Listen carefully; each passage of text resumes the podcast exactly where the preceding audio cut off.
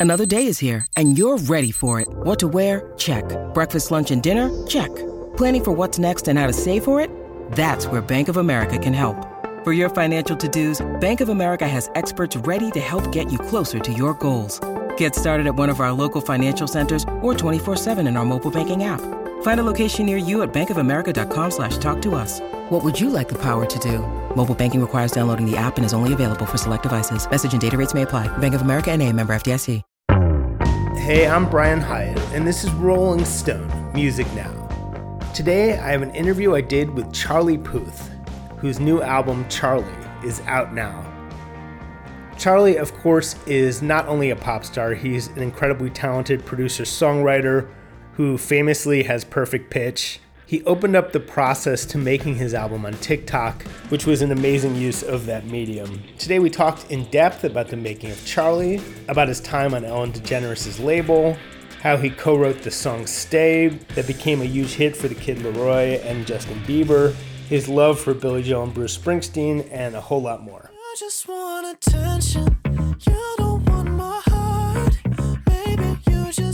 Your last album, Voice Notes, was a huge step forward for you. It was really well received. I like it a lot, but apparently you were only 60% happy with it. Why is that? The the reason was because it was still during a time in my recording contract years where I was signed to a place that eh, had some people in it that were not really motivated to have me finish a full body of work. It was really about what's the next hit single? What's the next hit single? Hit single, hit single, please. No one was ever really encouraging me to finish a full body of work. So I had multiple hits on that record and they were happy about that. And then when I showed them other album tracks, as they called them, they were like, yeah, cool, Does, as long as it gets done. So that always kind of hurt and stung a little bit. And when I parted ways with them and went back to my original record label, Proper Atlantic Records, first thing they told me was that they wanted me to focus on making the whole body of work. And I was actually I was actually taken aback by it a little bit. I didn't really understand it because I was so manipulated in the past about just putting out singular music. In my mind, it meant, oh, you don't believe in me as an artist that I'm going to be able to have another hit. You just want me to put the album out. I didn't. It, it, it sounds crazy now because this is. I, I'm so happy that I accomplished this album and got it done. But back then, it I I was so I, I was like a, a a hurt dog. There's more guitars, and for the first time, sort of almost like rocky, distorted guitars on this album. Is that you feeling the zeitgeist a little bit as far as what's popping out there? Yeah, yes and no. I am aware of what's happening in the sonic world of music. I think it's part of my job. But this whole record came about from me combining things that I don't really focus on enough and things that I uh, don't really know too much about, but give me a positive feeling. There, there was this song by Jimmy Eat World in 2005 called "The Middle."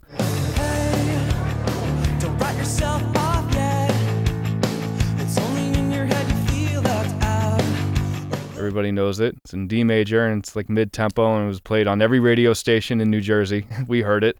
And it, I, I was never like a Jimmy Eat World fan, but I know exactly where I was when I heard that song the first time. I was at Forrestdale Middle School in Rumson, New Jersey, and I was going to the mall after at two around two thirty, at two o'clock, and that song came on, and my mom dropped me off, and it just I felt like a teenager, and I felt like these were like my golden years. And it felt like the beginning of like a movie where like you see Bart Simpson skateboarding or something like that. I don't know if that make you just paint that picture. And I remember telling myself, I'm I'll I I feel like I'll make like a rock record one day, but I I haven't, and I don't think I ever will make a rock record, but I certainly am going to capture feelings that a record like that gave me and make a song like Charlie Be Quiet, which is track two on my album Charlie. Charlie, be quiet, don't make a sound. You got too long to live a little bit now. She knows your love, she's gonna run right away. And it sounds nothing like Jimmy Eat World The Middle, but it hopefully will give some other eighth grader that happens to listen to my album that same nostalgic I'm in this moment feeling like I know that tomorrow like today is never going to happen again kind of feeling. I know that maybe they'll get that feeling by listening to Charlie Be Quiet. Not that I'm comparing my song to a rock song, but I just I, I- wasn't listening to any particular genre of music when I made this album.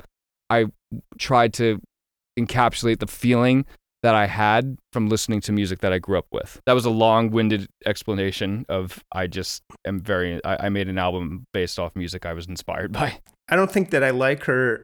To me, almost has a Weezer vibe, which was very unexpected in the chorus. I don't know if you felt that at all. If you were aware of that. I don't think that I like her anymore. Girls are all the same. All they wanna do is break my heart. yeah, it definitely definitely uh, was hinted at Weezer a little bit, and almost like a like a Penny Lane kind of situation where I, I loved how the Beatles put chord progressions on uh, every other lyric, and they're almost like uh you listen to like Blackbird, for example. There's a Blackbird one two chord chord chord chord Blackbird. There's more chords than there are lyrics at that part of the song. That's why I wanted to do for I don't think that I like her with the long title. Blackbird fly. Blackbird fly. I feel like you kind of played into the Weezer thing. That's when I was pretty sure you were aware of it because you were putting in little things that sounded like a Rivers Cuomo guitar fill.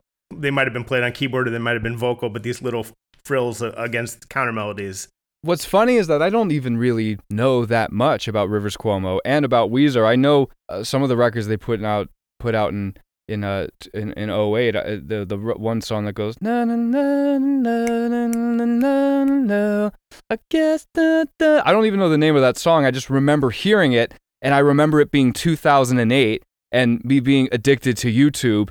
I just remember where I was when I heard that song. I, I never really listened to a lot of Weezer to be honest, but I just I, I guess when I was making that song, I subconsciously wanted to tap into that feeling of hearing Weezer for the first time.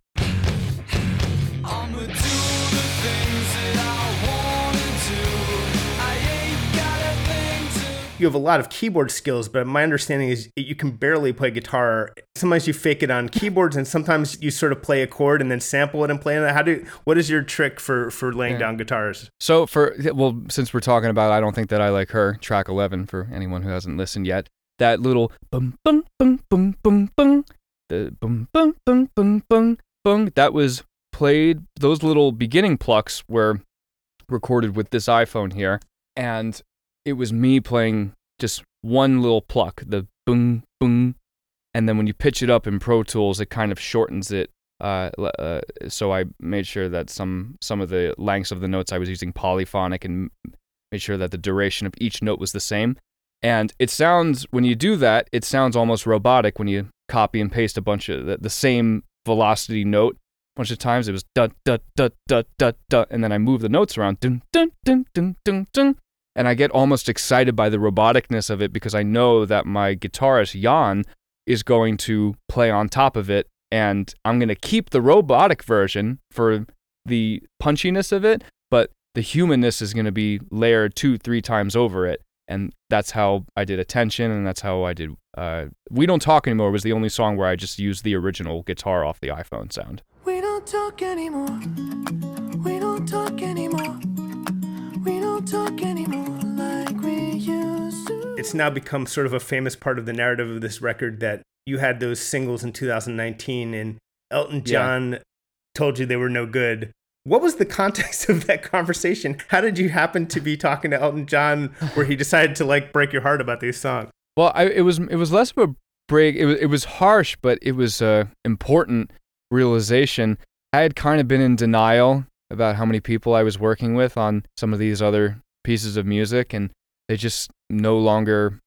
There, were so many producers and so many writers. I've worked on music where there's a bunch of writers and producers for other artists, but from my project, it just if one piano sound is wrong, it doesn't sound like me. So he basically told me, "Yes, you're correct. You are working with way too many people. You really need to get to, uh, back to working with yourself and a select few, uh, because that's how your music sounds most genuinely you." And I just was taken aback because he's such a legend, obviously, but he was the one who affirmed to me that I need to just start over. And then the pandemic hit, and I thought my career as a touring artist was pretty much over. Um, but I performed for people in a different way, and I turned to the internet and uh, turned on uh, my phone camera and made TikToks of me performing uh, in my studio, the breaking downness of a song. Yeah, you really took very naturally to TikTok. In fact, I heard that your label was kind of sending other artists to your TikTok and being like, you need to be like that. That was just you naturally taking to it. It, it can't be really forced. Yeah, I mean, Light Switch, the first instance of one of those TikToks reaching a lot of people, Light Switch, the reason why that video was even made is because it was so different from records like Attention and One Call Away and things that I've done in the past. You turn me on like a light switch when you're moving your body around and around. Now I don't wanna fight this. You know and having that being that I, I left my previous uh, record label situation where I was so dependent on their seal of approval and I felt like I didn't have that anymore. I felt like I was kind of flying without my uh, instruments, no pun intended, but you know, when pilots fly a plane, they have instruments and it helps them land the plane. I felt like I was flying a plane from the 1950s, like I was just alone out in the sea. And I no longer had my person I run things through anymore. And I called my friend Jeff and I was like, I don't even, this song is so weird. I have no idea if this could ever be a thing. And he was like, Why don't you just tell people how you made the song? Jeff was the one, Jeff Levin at Atlantic Records was the one who told me, Why don't you just tell people how you made the song in a really simple way? And I really meant it when I was like, What if there was a song that started off like this? I don't know if it's any good. If it started off with this, these uh, Sade like drum, like boop, boop, boop, boop, boop, boop, boop, boop, boop, boop, and then there, and then I think mid filming of that, I realized that this I feel like people could gravitate towards this because it's so unique and strange how it all came together, and it sounds w- way more different than anything I've ever done. And then, of course, I upload it, and then I get a giant thumbs up from the internet, and they tell me finish this song. And then I dragged it on for five months and started the album. You said that the pandemic was really the first time that you got to slow down in your whole career, that you were sort of on fast forward the whole time before that. What were you able to kind of recover for yourself during that time? Well, something that I've always wanted to say I certainly don't make music for critics, but I was agreeing with them when they curbed my first album and they were like, this is the worst music ever. And I'm like, I wish I had time to make a better album because there are certain songs that I still love performing to this day, like We Don't Talk Anymore, which is like this dark pop, like Spanish guitar, like hodgepodge of multi instrumentation. Like it was different throughout the time and it still holds up today. I wish I had 11 more of those songs on that first album, but we had See You Again, the biggest song since Lose Yourself, and hmm. I was never supposed to sing that record. I wrote it specifically for another artist to sing. And then I suddenly had to figure out how to be an artist in front of millions of people. It's been a long day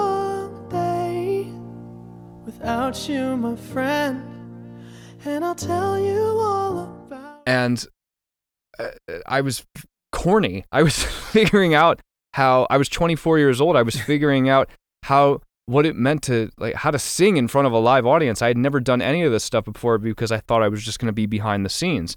So forgive me if I made some missteps, but I had millions of eyes on me. Usually, you figure out how to do that stuff in private, make your record, and then present it to the world. I did it all uh, backwards.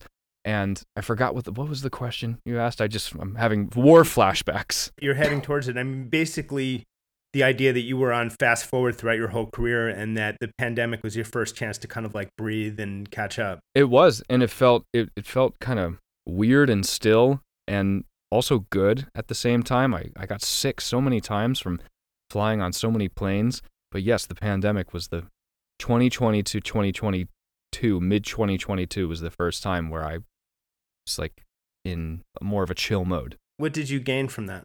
I gained perspective. I almost called this album Conversations with Myself because I had in order I, I was forced to not be around people. I like I literally couldn't like we had to sign waivers if you wanted to go into the studio with people. I was like, fuck that. I'm gonna just make all these songs and produce these songs all myself and finish them off with the people that I um, are, are that that are in my circle, like J Kash. I don't really like therapy. I think that I can fix a lot of my problems just by uh, uh, listening to music and and uh, re- self-reflecting. I mean, therapy. I'm not dodging therapy. Therapy is good for some people, but for me, I just I've I've solved some of my greatest debacles by just sitting down at the piano and thinking, you know, about an alternate way to accomplish something. Maybe in the future I'll have a therapist, but for now, this album was my therapy, and I found out a lot about myself. And I went through, I you know, I went through two uh, breakups. One romantic, and the other one in a business way. Someone that I uh, had started my career with was suddenly out of my life, but I felt that they were like less in my life as the years progress after attention, and I had I it was a loss at one time of two relationships that I thought I needed to succeed, and uh, two people that I thought I needed to succeed uh, w- with, and uh, when when they they, they left me, I, I figured out a way. I, I I realized. Sorry, I'm just I'm really it's slight trauma. I uh I, I realized that I'm capable of a lot of things, and making an album is one of them, and I'm gonna do this myself. And uh, it's uh, sorry, I'm reliving it right now. It's like uh, uh, I hope people listen to this album and realize how special they are because I realized how special I was. I remember that when you did that New Jersey TV benefit concert during lockdown, you were in your parents' house. Does that mean you spent some time living with your parents again? Yeah, some of these songs were conceptualized at my parents' place. Um, and my love of TikTok started in that room shortly after that filming it must have been weird to be sitting there sort of back to where you started just with your keyboard. And it was at their house in California, but it, like since we had moved from New Jersey, but it gave me the same feeling of being dropped from Interscope in 2012 and leaving Ellen DeGeneres' record label and going back to school. It was a slight feeling of defeat and being bummed out that things didn't work out. I remember during that time I moved back home with my parents after I graduated Berklee, which is like a musician's worst nightmare. But I was looking forward to figuring things out. Again, I was alone and I figured things out. And I took the approach of okay, if I'm not going to be a famous singer, I will make songs for famous singers. And then, of course, I wrote See You Again and ended up being the singer and it all worked out in a way that I didn't think it was going to. And I thought, here I am in 20 in March, April 2020, in a it, this is giving me a similar vibe of when I moved back to my parents' place at college. I know it's not a global pandemic wasn't happening, but I if I figured it if I figured it out then what to do with my career, I can certainly do it again. And the I realized, okay, so what am I missing? I'm missing performances. I'm missing playing live shows. Like, is my career as a touring musician completely over? And the reason why I was asking that is because some of my best songs were made after coming off stage, going backstage, and then just encapsulating that vibe of playing for 10,000 people and then making something exciting for them that I could perform next year for them. I didn't have that anymore, so I was like I got to figure out a way to do that on the internet. And like I said before, it was all I turned to TikTok and started performing for my fans in a different way. You know, speaking of Ellen, you know, Greyson Chance just came to Rolling Stone and he didn't have a great experience on her label. He didn't have a great yeah. experience with her. What did you think of what he said and how does that compare to your experience? Um, Ellen's never been uh, I, people describe Ellen as rude. I've never experienced that. Maybe she likes me. Um, but I remember being really excited when um, I got offered the record. I'll never forget where I, I was in her uh, her dressing room, and uh, they asked me if they wanted uh, if I wanted to be part of this new record label they were starting up. So it was a very exciting time uh, for me. Um, where I do agree, um, not that I, I, we both have different experiences, but uh, me versus Greyson, but um, I do agree with him that nobody was really present after uh, certainly after the creation of my first like demo EP. We didn't I didn't really hear from anybody um, after that. not not not put, putting any blame just on one person, but like from a collective. I all the people that were in that room, I just they just whew, disappeared, and uh, but even then, I was fortunate enough to, um, I, I got a scholarship to Berklee, so I was able to fall back on going back to school and finishing school, and I was super. I even to, I look back on that, I'm like, what a relief! I'm so fortunate and grateful to fall back on school and to continue my education. So it was a real blunder that it didn't work out, but I went back to Massachusetts and uh, continued my education. So that's how it ended. You delivered a demo, and every, and then just like I never, I never, I never heard those songs again. Um, but I don't know how good they were. Again, mm. I, I, I wasn't a very, uh, I was a YouTube artist. I don't know how. Uh, I, I don't think even think I was a very good singer. I still don't think I'm a very good singer. But back then I was rough. so I, uh, I was happy to not hear those songs anymore. Um, but I, I, I do agree. I, it, I didn't really hear from anybody after I put the uh, those songs out, but it was a bit of a different situation for me because I was kind of glad that I didn't hear those songs again because I knew better things were coming. I know you were just on Ellen's show. It doesn't sound like you've ever really talked this through, or maybe you have privately.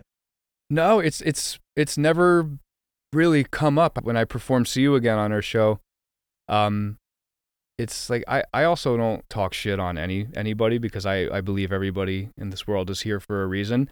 And uh, when I when I when I when I saw her, it was uh, like uh, it, it didn't feel like four years had passed. It feel like uh, maybe a year had passed, and it was like, oh hey, great to see you. Okay, so we're gonna talk about this, and I was like, great. I just onward and upward. You had a great response on TikTok, but I think it also it might have slightly got under your skin. Where that guy said, uh, you know, that you're a musical genius, but you make quote mid pop music. I mean, it's it's interesting. Like, I don't know what. Well, what is what is what yeah. is music for? Is am I supposed to make music for geniuses only? I'm not even calling myself that. Like, imagine just making music for scientists. The sounds of beakers and uh, boilers, and uh, ima- imagine only make if you're a chef, but you're only gonna make food for people that like snails. And you're you're going to call your restaurant snail food. And everyone who is going to go there has no choice but to have escargot. And if you don't like it, you're not allowed to fucking eat there. Like it, it, I, it's such a stupid, myopic comment. It's I I, I make pot like have your opinion. You took the time to write on my page, but I'm happy that person had that opinion because if they didn't comment, then that's that's they don't realize that would hurt me a lot more. I actually got a reaction out of them, which I, I, I love. But I'm making pop music. I'm trying to cast my fisher's net and gather as many ears as I can. So with that is gonna maybe you know pop culture is kind of corny, so it's inevitable. It's funny because actually Light Switch, for example, has some some pretty fancy chords in the intro you you you tend to slip this some flat elevenths and stuff. You slip that stuff in there. Yeah, yeah, because I love David Foster, and that was a guy who makes made pop music, and and Quincy Jones slipped in jazz chords, and it sounds they the I describe them as like expensive chord changes. They're chords with a little bit of rubby notes and dissonance and resolving, and especially in American music, you hear it more and more every day. You hear uh, uh, in that Steve Lacy record that's done very, very well. Those aren't just triads on that guitar. Those are, you know, stretchy kind of. They're, it's not. I wouldn't describe it as jazzy, but they're more complex than a one three five.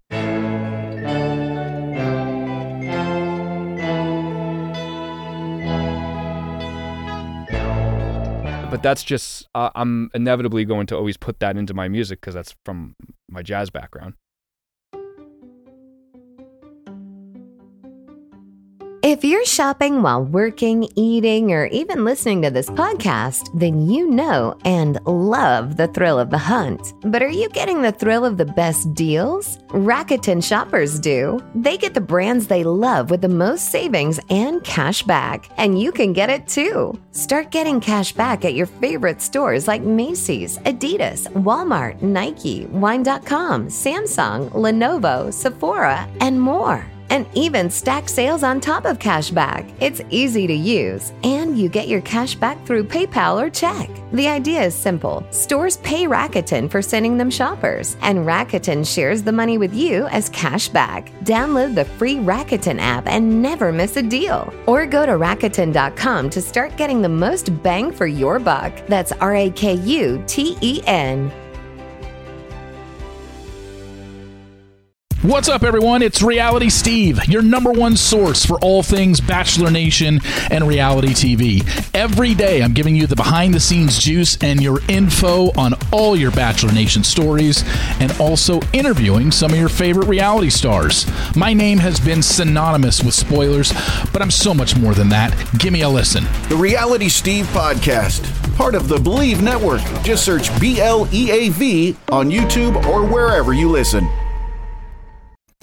You just covered uh, New York State of Mind.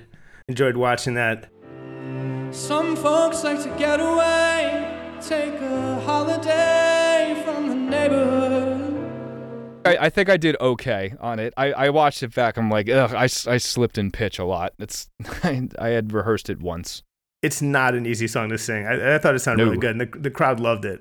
Uh, Thanks. if you had to pick Billy Joel or Bruce Springsteen, uh, the ultimate tri-state question. Oh man, it's I hate that. Make the case for each one. If you were going to pick each one, So Bruce Br- Bruce Springsteen, believe it or not, I only started listening to Bruce after 9/11 because he made the the Rising, and in my opinion, that's a no skip album because it beautifully, and I've told him this, it beautifully painted such a dark, tormented time in such a but but but visually in the beautiful month of September in New Jersey, and you know, being living in the East Coast, like September is the best time to be in New York.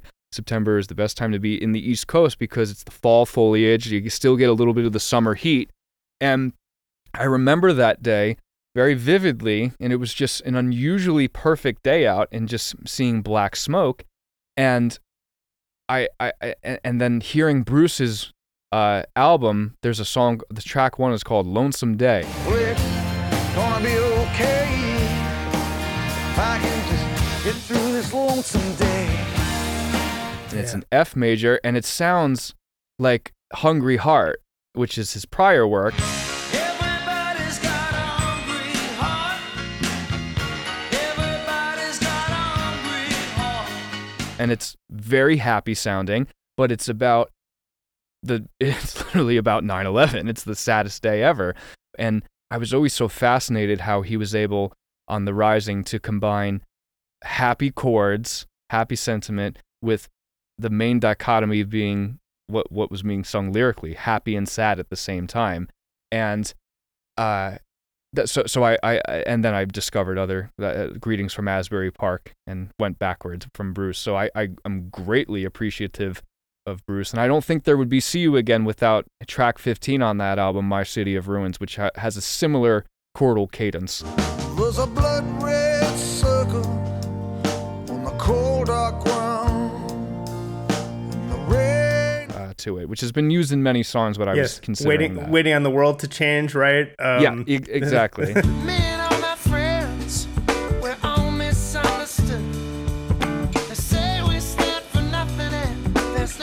There's a song called uh, "Tick Tock People" by Steve Ray Vaughan. That that's where John Mayer got it.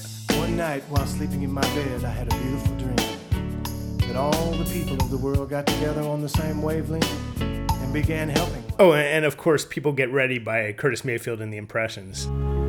People get ready. There's a train a coming. You don't need no back. There's "Crazy Love" by uh, by Van Morrison. The list goes on and on. I can hear her heartbeat from a thousand miles. Yeah, the heavens open. But that's how why I appreciate appreciate Bruce, and I'll text him that right now if I could, because he's um, and I can because he's a text buddy of mine, and he still lives in New Jersey, and I think that's super cool that a su- super successful artist is just back to his roots in New Jersey. Like he's that. doing he's doing an R&B album, an R&B covers album. It's getting a little too close to your your turf, maybe. Is he really? I- It has like a Commodores song from the '80s, supposedly. so it's uh, I, Yeah. I'm super. I'm super excited to hear that. And Billy Joel, I, I grew up playing classical music, and uh, you listen to there's a I think his most recent record, which was still like almost 30 years ago, River of Dreams. There's a song called Lullaby. I think he wrote for his daughter Alexa.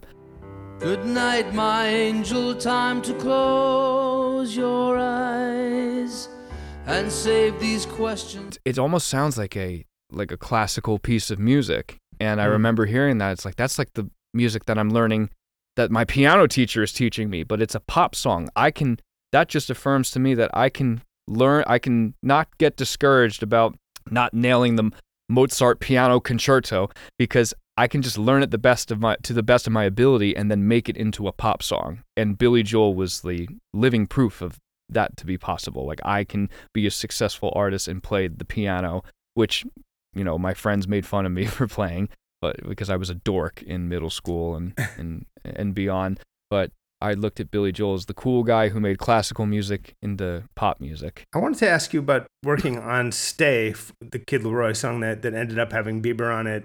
I do the same thing I told you that I never would. I told you I changed, even when I knew I never could. Know that I can't find nobody else as good as you. I you. There's like a lot of people credited on that. I think you were you were hanging out in a house and tell me about the circumstances that that led to that and how that came together. You know, I think one of LAROI's I, I don't know any of anybody on his team, but I think one of his guys, like who doesn't even make music, was just sitting in the room and maybe like took credit for the song. I wasn't really involved in that, but I guess that's how that world works. I'm usually the only producer for my own music, but sometimes I'll venture out and make music for other people.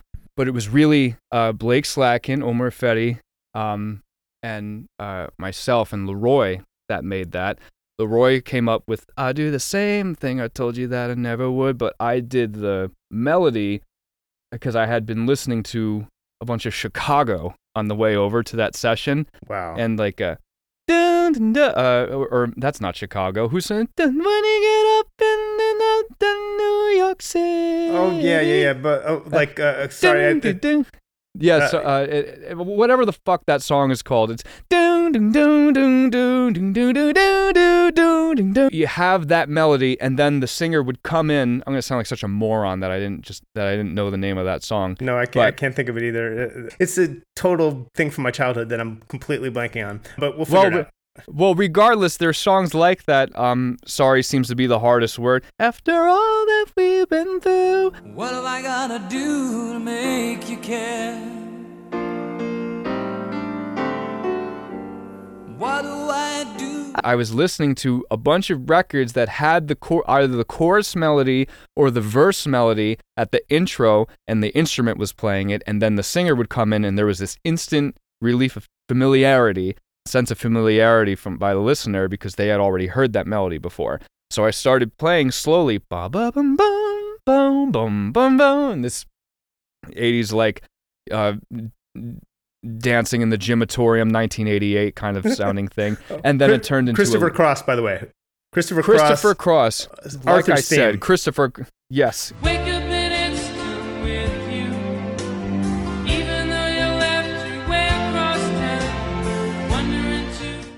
Like I said, Chris. That song by Christopher Cross, and uh, that ended up turning into. I, I sped it up a little bit. On this harpsichord setting on the Juno, on my friend Blake's Juno, and then I got these drums that I had used on a, on voice notes. This really punchy Linn snare and, and kick, and all I did, I guess maybe being influenced by Blinding Lights, just did the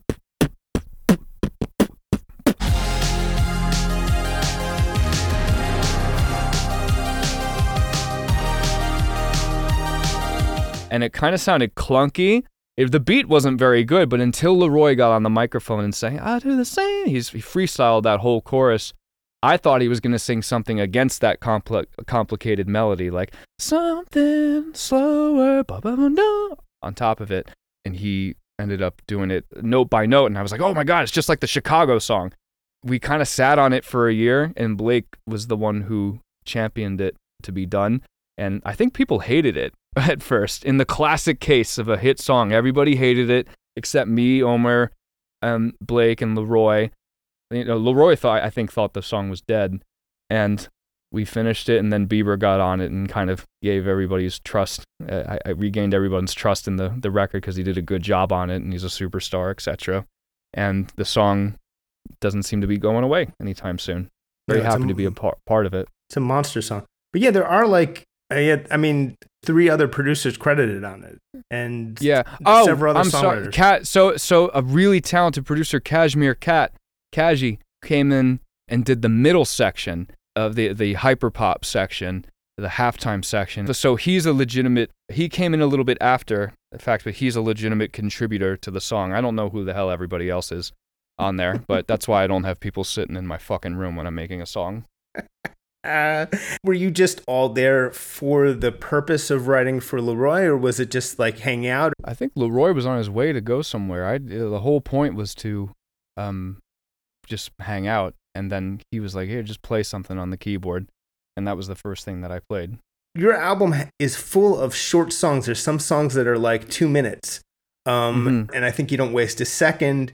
But how deliberate was that to shorten everything? I just said everything that I needed to say on there's a song called Marks on My Neck that doesn't bother to go into the third chorus.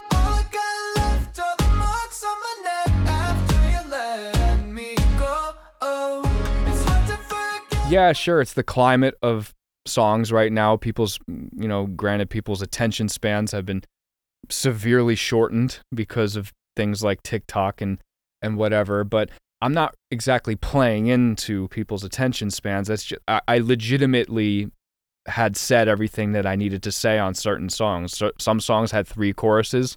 Light Switch had three choruses. That's hilarious as two. Now you need me so badly, you can't be serious.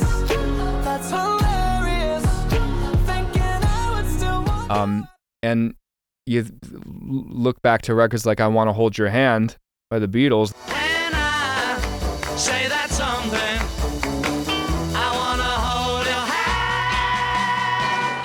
Those records were maybe a little bit over a minute, and it seemed weird in the year 2000 when the average pop song was borderline four minutes. But now you look at that, and it's almost weird if your record's three minutes. Obviously, these songs are about things I went through and these two vicious breakups that I went through, both professionally and romantically. And that's what this whole entire album is about. I'm very open about that.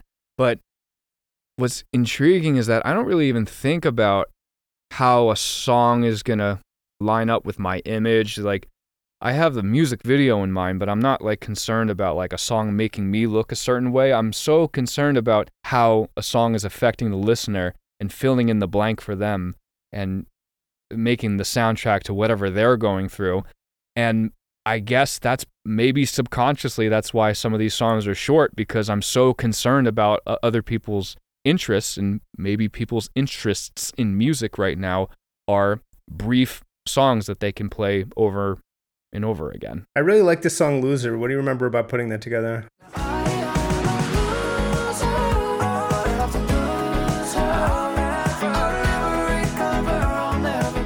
Ah, I love it. I'm glad you love that. I, I, I love it a lot. I love that song. I love uh, wordplay. And I remember um, this was a different time, but I was with somebody that, like a friend that I was, uh, that, that turned into something else.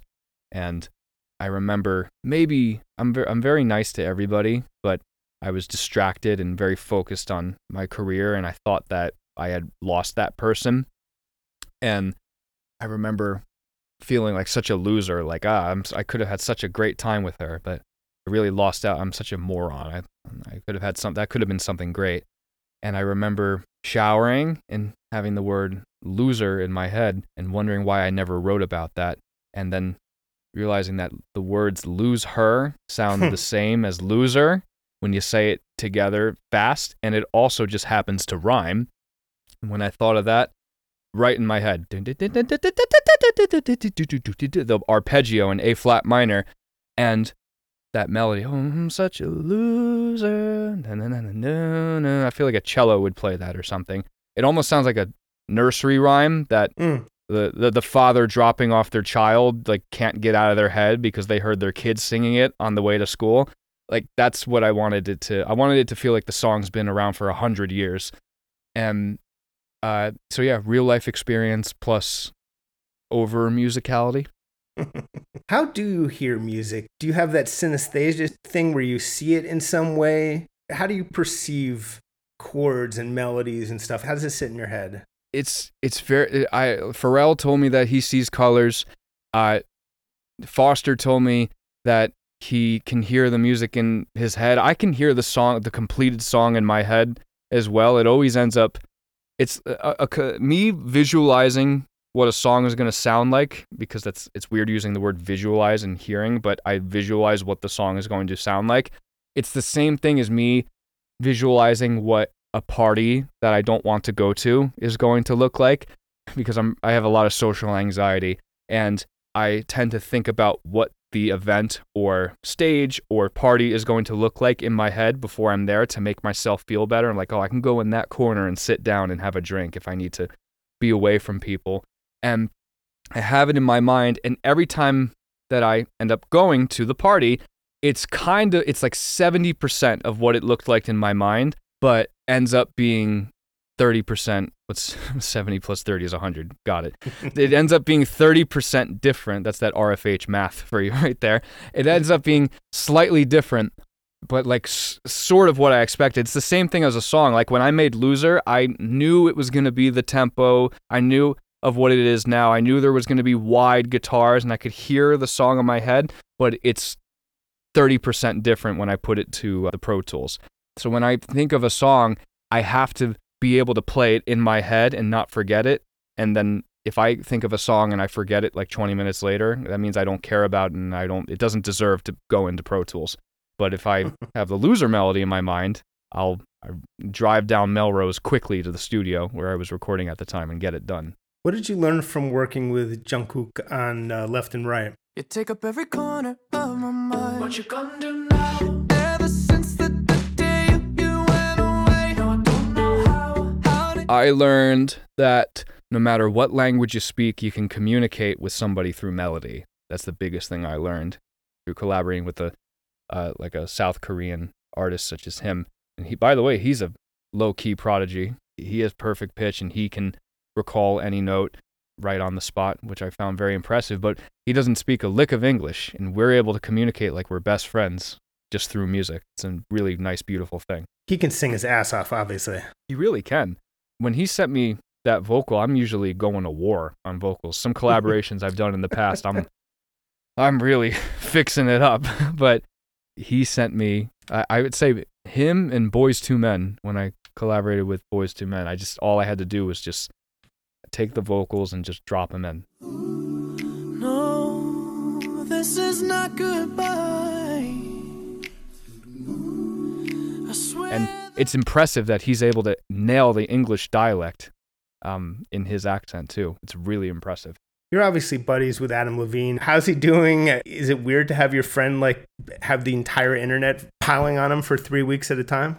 I think it's weird. I mean, it's happened to me in the past. I remember going on stage and, uh, you know, in my mind thinking, oh, it'll be super funny right now if when I sing "We Don't Talk Anymore," if I say "fuck you, Justin," because that that that's a funny joke. It was really offensive, and he and I actually joked about it. I think um, like a couple a couple months back.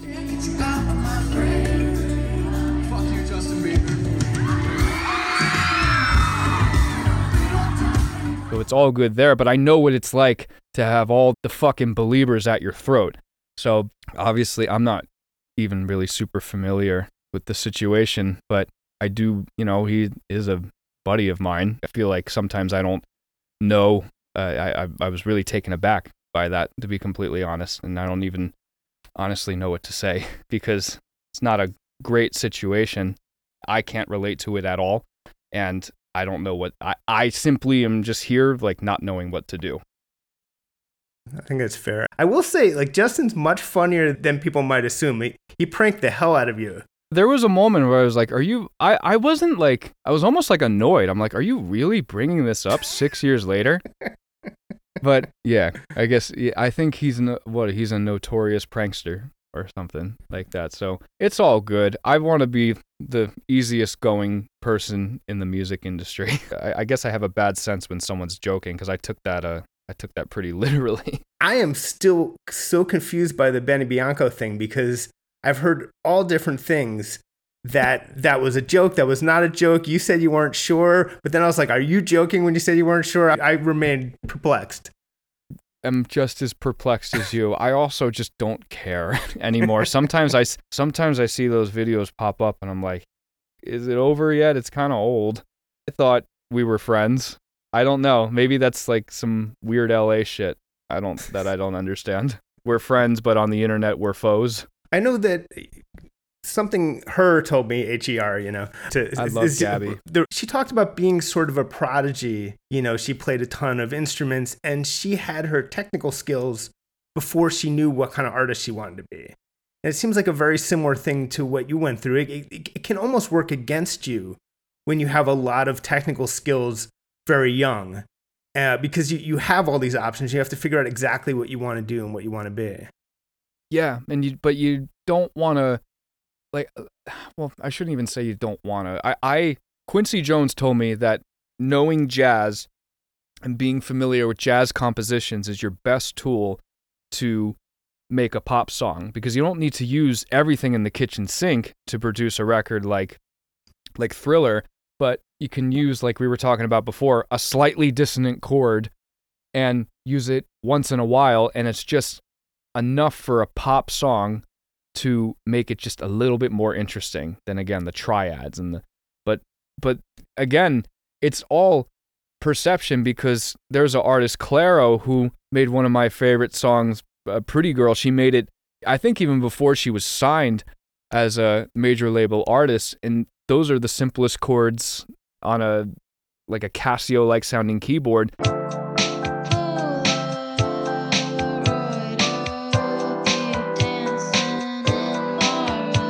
and that still is a pretty powerful pop song that still holds up to this day.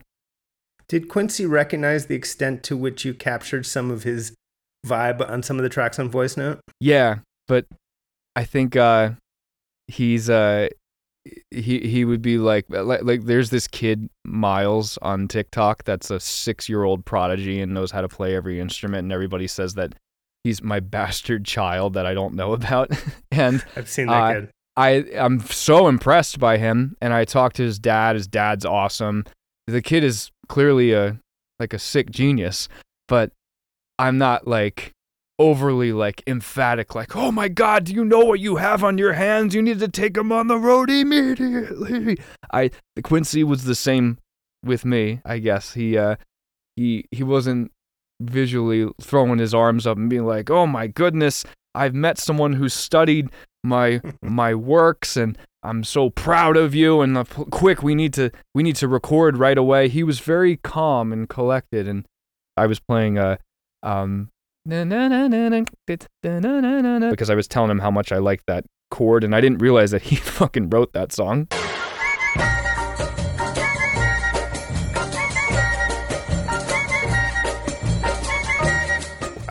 There's a song, uh, "Feeling Yourself," that got left off the album. What happened to them?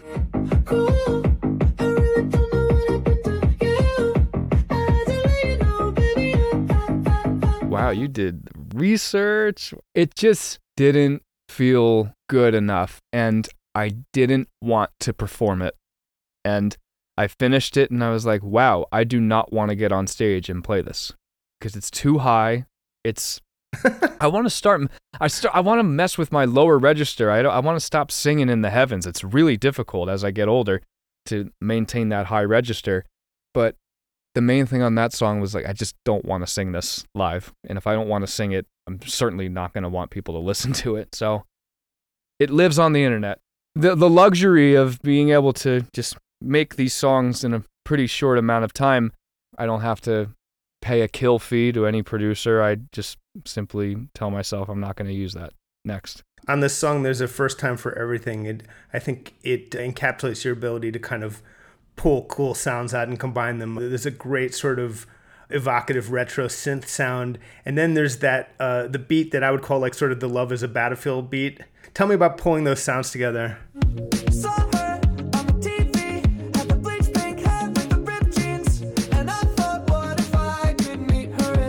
Well, the song actually started super slow, and there's this hip hop record by I think Sofaygo uh, that had this really. There was a theme in rap music for a while, like around like you know Trippie Redd and Playboi Carti, to have a sustained chord and a, a sustained set of chords instead of um, uh, plucked chords like blung, blung, blung, blung, which was kind of the Migos era. It was the complete opposite. So that I, I heard these and I was like, oh, I'll just, I'm bored. I'll just make a hip hop beat right now because I went into this industry producing hip hop. So kind of just to calm my mind and do something different. And then I was like, what if I turn that up seven notches? So when, and then it made the entire synth faster. And then I put the drum down and I already had a snare ready to go.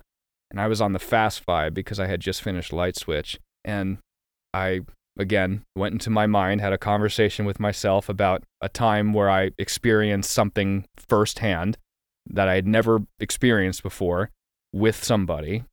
And I was like, okay, I'm going to sing about this. And my heart was beating really fast during that encounter. And how do I mimic that musically? And you make a song that's like almost 200 BPMs. You seem to have made an album that you're kind of most comfortable with out of everything.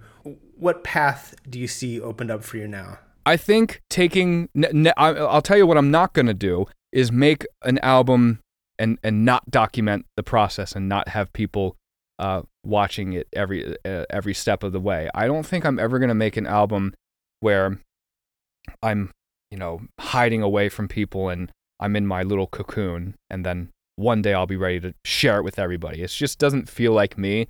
It feels on the nose of trying to be too cool. It might work for some artists. Like it definitely works for superstars like Rihanna and The Weeknd. To and Prince would always do that, and you wouldn't hear from them or Frank Ocean. But for me, I just I I, I like uh, educating, and I like if I weren't doing what I'm doing now, I'd be a teacher. I like sharing in every aspect. I'm always I'm taking crazy pictures and I'm making crazy music. I'm sharing every aspect of my life. I do want everybody to know everything about me. So I feel like I'll take that same approach on the next album. My goal will just be to not make it sound like this album. Whether that means using no synths and maybe recording it in Nashville with a full band, but making it still hit like a hip hop record. That's actually interesting now that I think about it. Nobody's really recorded a band but made it sound well that's not true i guess rick would always do that he, like when he recorded system of a down captured the real drums in the room the guitars but it still hit like a hip hop record so i guess i i would take that approach i think Your label's like, wait, did he just commit to recording his next album with a live band? i again i i always i always come up with ideas just like talking out loud i'm sure the label loves hearing that i'm going to use a live band it sounds twice as expensive as the this album was moderately cheap to make. Thanks so much for joining me. It was great to meet you. Great to meet you as well, fellow Jerseyan. And that is our show for today. Rolling Stone Music Now will be back next week. Download us wherever you get your podcasts, subscribe to us wherever you get your podcasts. Please leave us five stars on Apple Podcasts and Spotify, and try to leave us a nice review on Apple Podcasts. That's always appreciated. But as always, thanks for listening, and we will see you next week.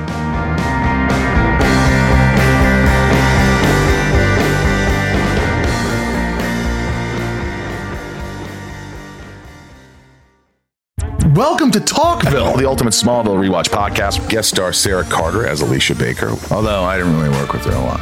But Tom did, and they had some real big smoochy scenes. Yeah. Can we talk about that? Could there be any more sex? What was a three page makeout scene that just kept going? Good Lord. We get it. They have chemistry. Jump in now or catch up on any of the past seasons of Talkville on YouTube or wherever you listen.